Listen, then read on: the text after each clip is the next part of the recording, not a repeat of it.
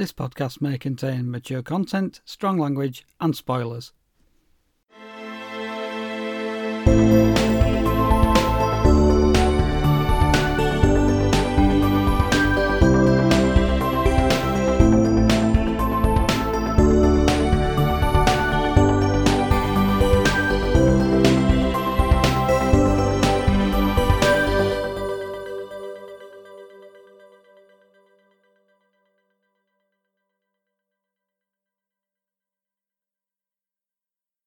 Hello, and welcome to episode 47 of the HD Movie Podcast. I'm Darren Gaskell. And I'm Hayley Alice Roberts, and we have more festive treats for you in this episode as we take a look at the Arnold Schwarzenegger movie Jingle All the Way from 1996.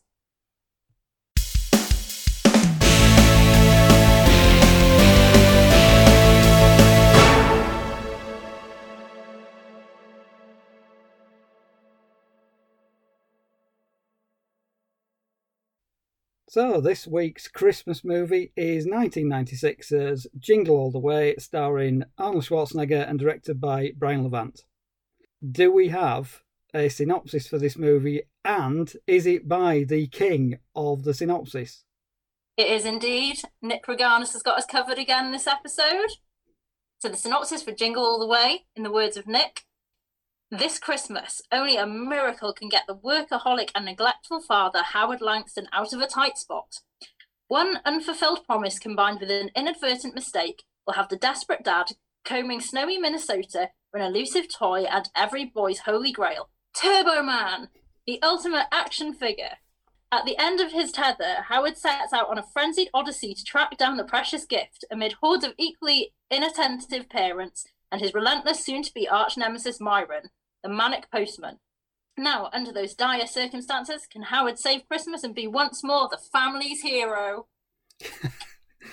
yeah, pretty good synopsis as always from Nick, always delivering on the synopsis and not giving away too much either, as he normally does. So yeah, you can always rely on Nick for a good synopsis. I think the synopsis ended up being a lot better than the film, unfortunately. It's got its good points, and which I think we're going to get into, but there was this slight feeling overall that I was a bit disappointed because I remember liking this movie a lot more from previously, but I'm sure we're going to bring all of this out in the discussion. Yeah, so Jingle All the Way is a classic 90s festive comedy, a classic 90s family film as well. I remember seeing this in the cinema when it came out, and I had a lot of affection for it at the time. I was the same age as the little boy in the film, and obviously it capitalized on this idea of consumerism and Christmas toys. So the movie was actually based off the real life scenarios of toy crazes, which included the Cabbage Patch dolls of the 80s. God knows why anybody would have gone crazy. Cabbage Patch dolls, they are creepy of course, the Power Rangers, which were hugely popular back in the 90s. At the same time as this movie came out, Tickle Me Elmo was the most sought after toy. And the one that's very personal to me, which was Buzz Lightyear from Toy Story. Now, I could never understand why I never got a Buzz Lightyear. And I was a bit resentful of my parents for not getting me Buzz. But years later, they explained to me they just could not get a hold of Buzz Lightyear, which is crazy because now you can just like go on Shop Disney and, and he's there. But you know, back in the in the mid '90s, um, that's how things were. The movie was directed, as you said, by Brian Levant, and he was best known for directing the Flintstones movie, Beethoven, that movie about that dog, and Problem Child 2. And it was written by Randy Kornfield, and he also wrote the story for Eight Legged Freaks. Chris Columbus rewrote the script and he added in the elements of Christmas commercialism. Obviously, if you don't know, Chris Columbus was basically kind of the king of 90s family movies. He directed the first two Home Alone movies and Mrs. Doubtfire. And he went on to direct Harry Potter as well, just to throw that in there. Arnold Schwarzenegger was really keen to take on the lead role in this film because he just wanted to portray an ordinary guy. And I think we'll use that term quite loosely because it's as ordinary as Arnie's going to be, considering yeah. he's this like famous action hero. Originally, they'd wanted Joe Pesci to play Myron, but the decision was to cast Sinbad over him due to be in, being similar in height and build to Arnie. So I guess they, they just wanted someone like him to meet his match, I suppose. But I think it would have been quite interesting if they had cast Joe Pesci. I think there would have been a lot of comedy value between the two there. Sinbad improvised most of his lines in the movie, so and so did Arnie. So the, there's a lot of that going on there, which is quite fun. The filming took place in Minnesota in April 1996, so not even during Christmas time. And at the time, it was the largest production to ever take place in the state. And the famous parade scene was actually filmed at Universal Studios Hollywood. And when you look back, you can definitely tell that's kind of like in a theme park. Yeah, yeah. I mean, it's a it's a good scene, the parade, but you can see that they've switched from a real location to one that's been set up specifically for the movie. Interesting about Joe Pesci, I think it would have worked in a different way because the height differential between Joe Pesci and Arnie would have provided a bit of comedy. But I think it's right. You need somebody that's physically a match for Arnie. And Sinbad's pretty good in this. I think one of the problems with this movie is that there's not enough Sinbad Arnie scenes. They get them together from time to time when they're fighting over the various incarnations of the Turbo Man that they're trying to get. But they keep them apart for quite long stretches of the movie and they keep bumping back into each other. So you don't get that relentless sort of pursuit between both of them as they have to deal with various other subplots. There's a subplot that really bogs the movie down in in my view. It's the subplot with the creepy neighbour Ted, played by Phil Hartman. Phil Hartman, great actor, great comedian, completely wasted here in a role that's just not deserving of his talent. He just plays this too good to be true, creepy guy that's got the hots for Arnie's wife, played by Rita Wilson. Again, Rita Wilson, love Rita Wilson. She's given nothing to do in this movie. Such a waste. There's so much talent in this movie that they do nothing with. But I can see why Arnie wanted to do it. He wanted to do a bit more comedy. He wanted to be a normal, as you say, in inverted commas, guy. And he does okay here, but I think the trap this movie falls into is that the comedy is very much of the mugging towards the camera type and almost waiting for the audience to laugh, which is fine. But I guess things have moved on a little bit from that, and it does feel a bit clunky these days. And it's nice to see Arnie having a bit of fun, but everything is just so on the nose and so obvious. And I think kids will like it because they're not gonna pick holes in how things are done and they'll laugh at Arnie doing slapstick and hitting Santas with a big candy cane and things like that. So it's fun, I guess, if you're a kid. And you can overlook the stuff in the plot and you can overlook the clunky script and you can overlook the fact that for large chunks of the movie, nothing really happens. But you know, it's uh, it's it's fine. I, I was just a little bit disappointed. I remember quite liking this movie. And I'm not saying that I hated it this time out. I thought it was pretty decent. But my god, it's not aged very well. But the bits that the bits that work really do work. And it's when it goes full on ridiculous that it works the best. The bit with the warehouse with the Santas and the elves who are kind of running this nefarious sort of black market Christmas present deal with Jim Belushi as the head Santa. That's great. If the rest of the movie had been like that and had gone for that sort of madness, this would have been absolutely brilliant. But it's always pulling itself back. It's almost ashamed to go completely full on with the comedy. And it shouldn't. It's meant to be ridiculous. Just go for the ridiculousness instead of trying to pull some sort of reality back in and have Arnie having problems at home and there's like a subplot with his wife thinks he's not paying attention to them anymore and his kid is like looking for a hero figure. Yeah, that's all fine, and you've got to pull that stuff in at some point, but it makes the movie less fun than it could be. Yeah, I think with this movie, it does ride a lot on the nostalgia. So I think of Jingle All the Way, God, I remember really enjoying that when I was a kid, and I remember seeing it in the cinema, and it's a really fun movie. It's really funny and all this. And I agree with you, it has not aged well.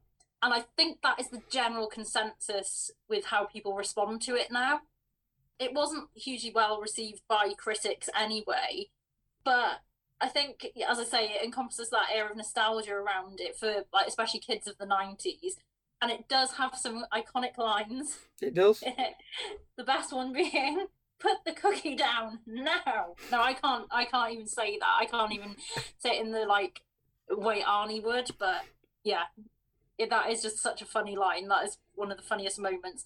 It's a really chaotic film. It, it has lashings of slapstick throughout it and ridiculous scenarios detailing like the lengths parents will go thanks to the lure of the um, commercialism.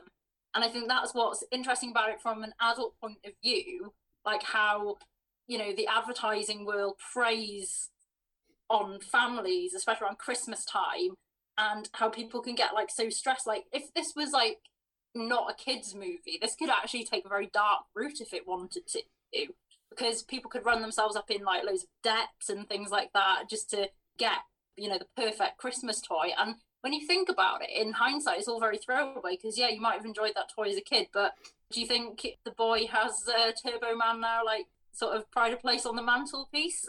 I doubt it very much. probably doesn't. I mean, it satirises commercialism in a very gentle way, but there is some comment about the lengths that people will go to just get this year's thing.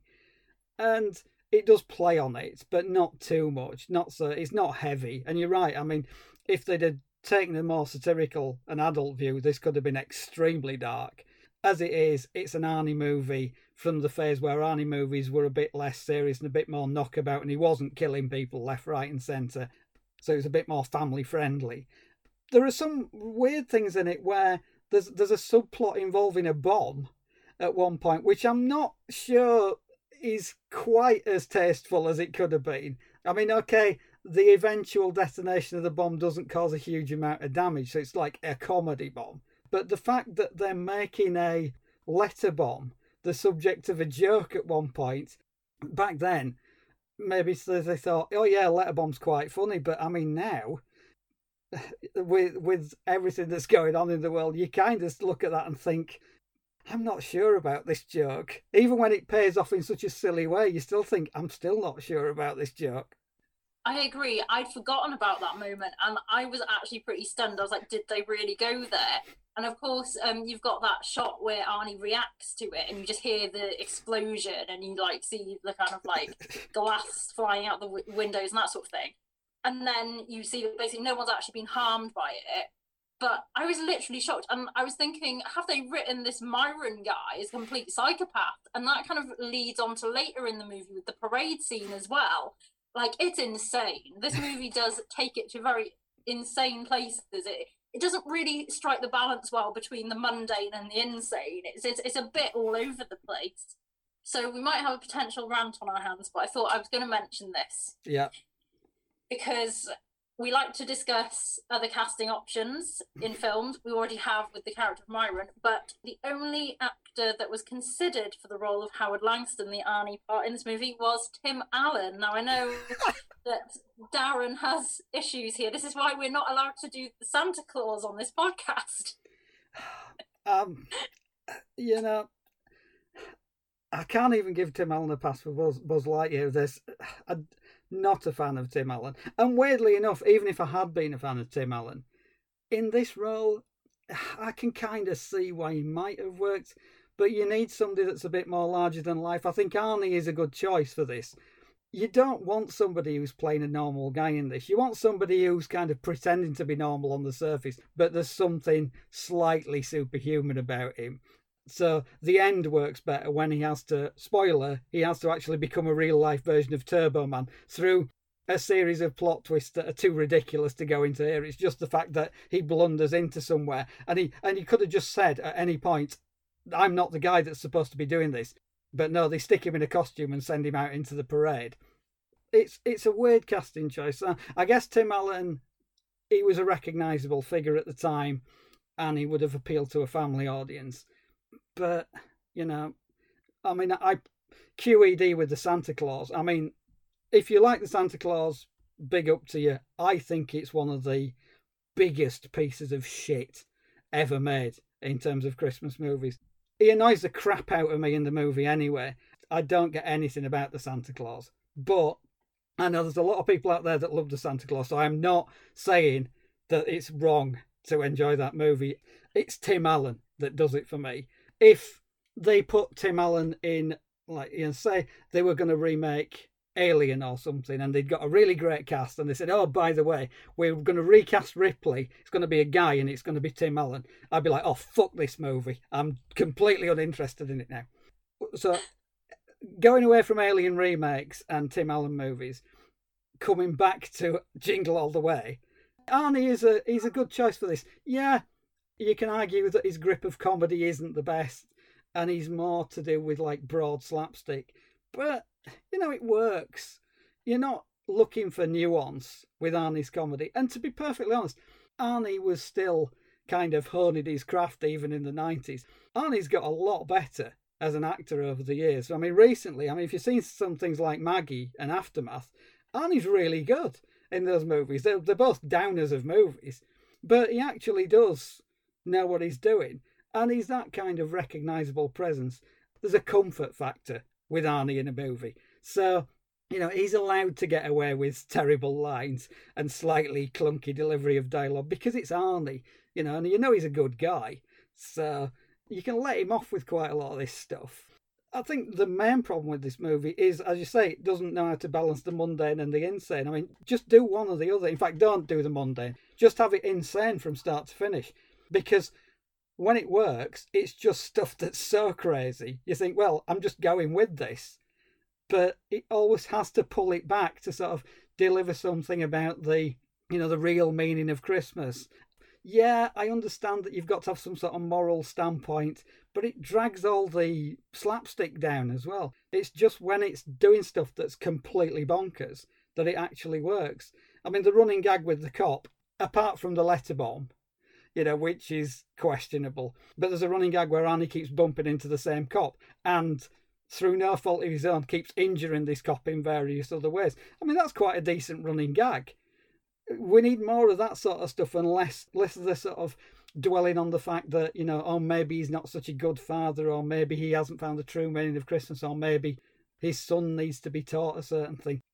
And the son by the way is played by jake lloyd who went on to be young anakin skywalker in the phantom menace three years later just a bit of casting choices there i mean jake lloyd's fine in this movie he does good as as arnie's kid he does whatever the script asks of him I mean, the, the, script doesn't ask a huge amount of him other than sort of like be grumpy and or awestruck. It's like a lot of this movie. I mean, there's not there's not a lot of deep character study, but it all works in a kind of okay way.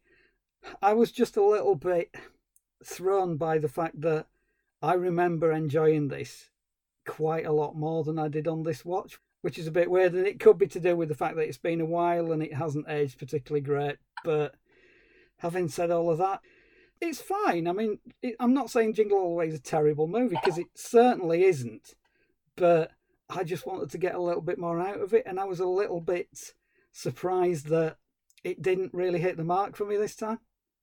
Yeah, definitely. I know what you mean. There's something a bit flat about it. But let's get on to the ridiculousness of it now. Definite Grease 2 vibes going on with the old Turbo Man at the parade. uh, it's a cool rider thing. It's like, oh, who's the who's the biker guy? It's like it's Maxwell Caulfield. Have you not spotted that it's Maxwell Caulfield? Same with uh, Jingle All the Way at the end. I mean, Turbo Man, he's got Arnie's build, he's got Arnie's voice. How many other people in that town are going to have that combination? it's Arnie. And yet everybody thinks, oh, who is this guy? And then when he's finally unmasked, it's like, oh my God, it's Arnie. It's like, of course it's Arnie. I mean, I know that we've seen him put the costume on stuff, but even if you hadn't, it'd be like, who else in that place has got the combination of physique and voice and mannerisms? Like, there'd be nobody else in that town like Arnie. But yeah, everybody's like, oh my God, it's him. It's like, no, of course it's him even his own wife and child don't recognize him. That that is the icing on the cake. It's like whether it's trying to do like a Superman complex or something. I don't know, but yeah. it was it was honestly ridiculous. And I think maybe as a kid you can suspend your disbelief at it, but as an adult you're like, no, that is absolutely stupid that they didn't even realize. Like, you know, they could have even just had a little sort of indication between Arnie and Jake Lloyd, like just be like sort of a wink so he knew that it was his dad, but seriously. But it does um, kind of inadvertently connect the whole "I am your father" scene. yeah. to um, you know Jake Lloyd's future yeah role in the Star Wars franchise. So yeah. it does have that going for it there. Yeah, it would have been great if they'd have said something like if Arnie had leaned over and said, I am your father. And Jake Lloyd said, no, that's not possible. But, you know, they didn't pull it that far. There's a lot of montages in this movie. There's a lot of music. There's a lot of Christmas songs in it. So it's pointed at a festive audience and it's trying its damnedest to be as Christmassy as it possibly can. And it, it kind of works. It's just. I'm just frustrated that it, it could have been so much better than it ended up being. It's fine. I enjoyed it while I was watching it. But you're right, there's something missing. It doesn't quite reach the heights that it's going for. And I know that it's not reaching for anything particularly groundbreaking, but even so, as a piece of throwaway entertainment, it kind of gets most of the way there, but not quite. Definitely. And I think it's about time we talk about the post credit scene, which oh, I yes. don't know if I'd ever seen before until you mentioned it. So it's good I stuck around for those credits. So apparently, this scene was just created to um, set up a potential sequel.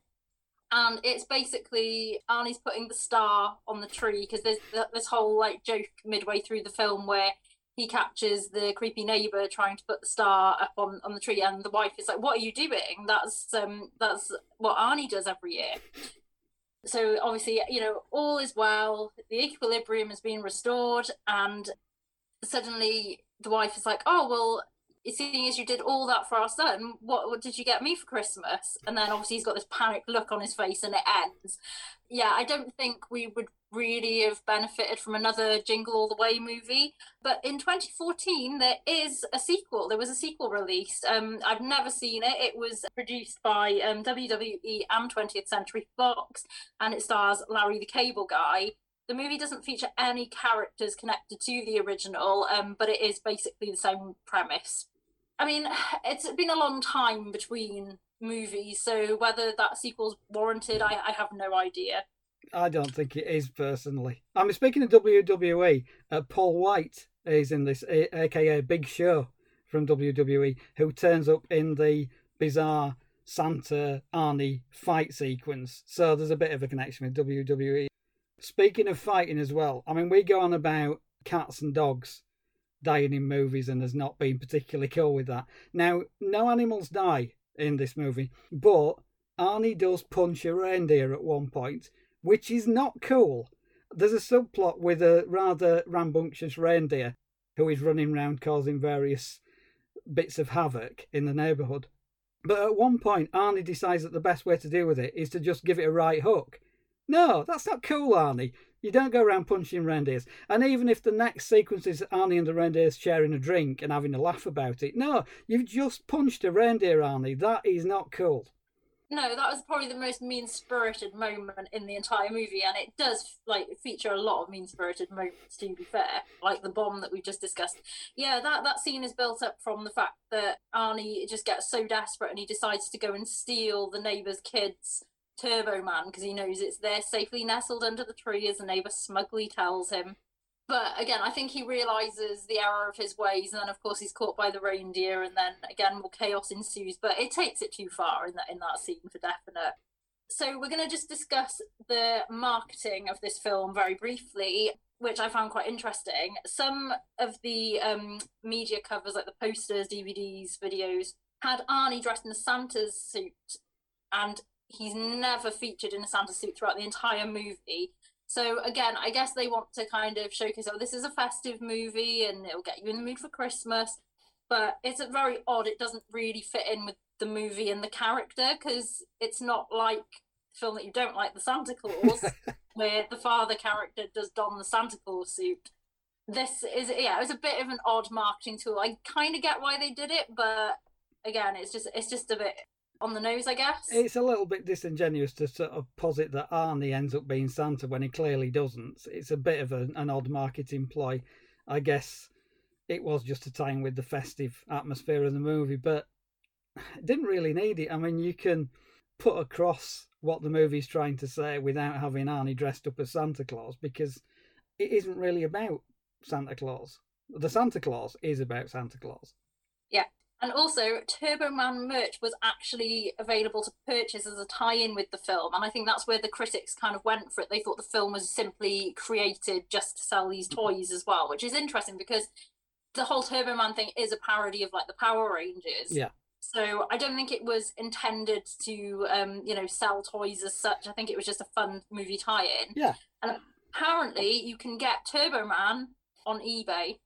So I wonder how much that's going for. There for. you go. I'm, I bet they're going for quite a lot of money now because I believe that they did make Turbo Man as a bit of merch, but they didn't do a massive run of them. It was just to kind of have something associated with the film, and there were other movies around at the time had much bigger merchandising spin-offs, and I think it's a little bit mean of the critics to go after a movie just because they thought it was there to flog toys because this one clearly isn't because they don't really dwell on Turbo Man at all. There's a bit at the start when you see the program, but it's all to do with the struggle of trying to get one, and they don't really tell you what Turbo Man can do in terms of the toy. There's a few hints as to what he might be able to do, and you, hear the voice of it a couple of times, but it's not like going back to Star Wars movies. I mean, the original Star Wars movies.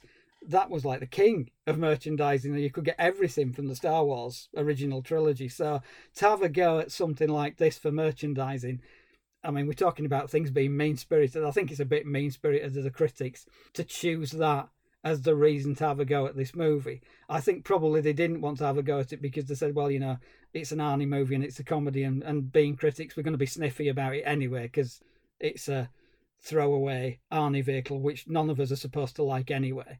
So let's think of another reason to go after it. Oh yeah, we'll we'll go for the merchandising because critics are like that. They're assholes basically. And, and I say I say that as like an amateur critic myself. I'm not defending the uh, the critical faculty of anybody. People will go after movies for the least little problem, like you know, like Tim Allen's in it, for instance. Definitely. So yeah, it'd be interesting to hear your thoughts on Jingle All the Way. Let us know if this movie evokes nostalgia for you or whether it kind of doesn't live up to the hype that it, it once lived up to. And is it one of your go to Christmas movies? Because it is a bit of a cult classic, I would say. It's not up there with the likes of Home Alone or Santa Claus, but it's definitely got, got its place, I think, in everyone's festive heart. True. It's certainly going to get put on in my house before the Santa Claus. That is true. And on that note, thank you so much for listening. And remember, put that cookie down now. I do wish we could chat longer. And that's it for episode 47 of the HD Movie Podcast. As always, thank you for listening. And if you'd like to follow us on social media, we are on Facebook, Twitter, and Instagram at HD Movie Podcast. It continues to be Christmas on the HD Movie Podcast, and we've got another festive movie coming your way in episode 48. It's a bang up to date festive movie as well. It's the recently added to Netflix A Castle for Christmas with Brooke Shields and Cary Elwes. This movie has sort of been promoted quite heavily recently, and the front cover just looks hilarious. So, yeah, I think we're going to be in for some Hallmark esque uh, festive goodness there. So, we will see how that one pans out. Join us next week.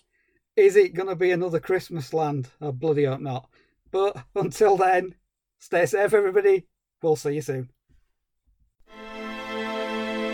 The HD Movie Podcast is presented by Hayley Alice Roberts and Darren Gaskell. Its music is written and performed by Mitch Bain. You can find the podcast on Apple Podcasts, Google Podcasts, Spotify, Amazon Music, TuneIn, iHeartRadio, Player FM, Listen Notes, and Podbean.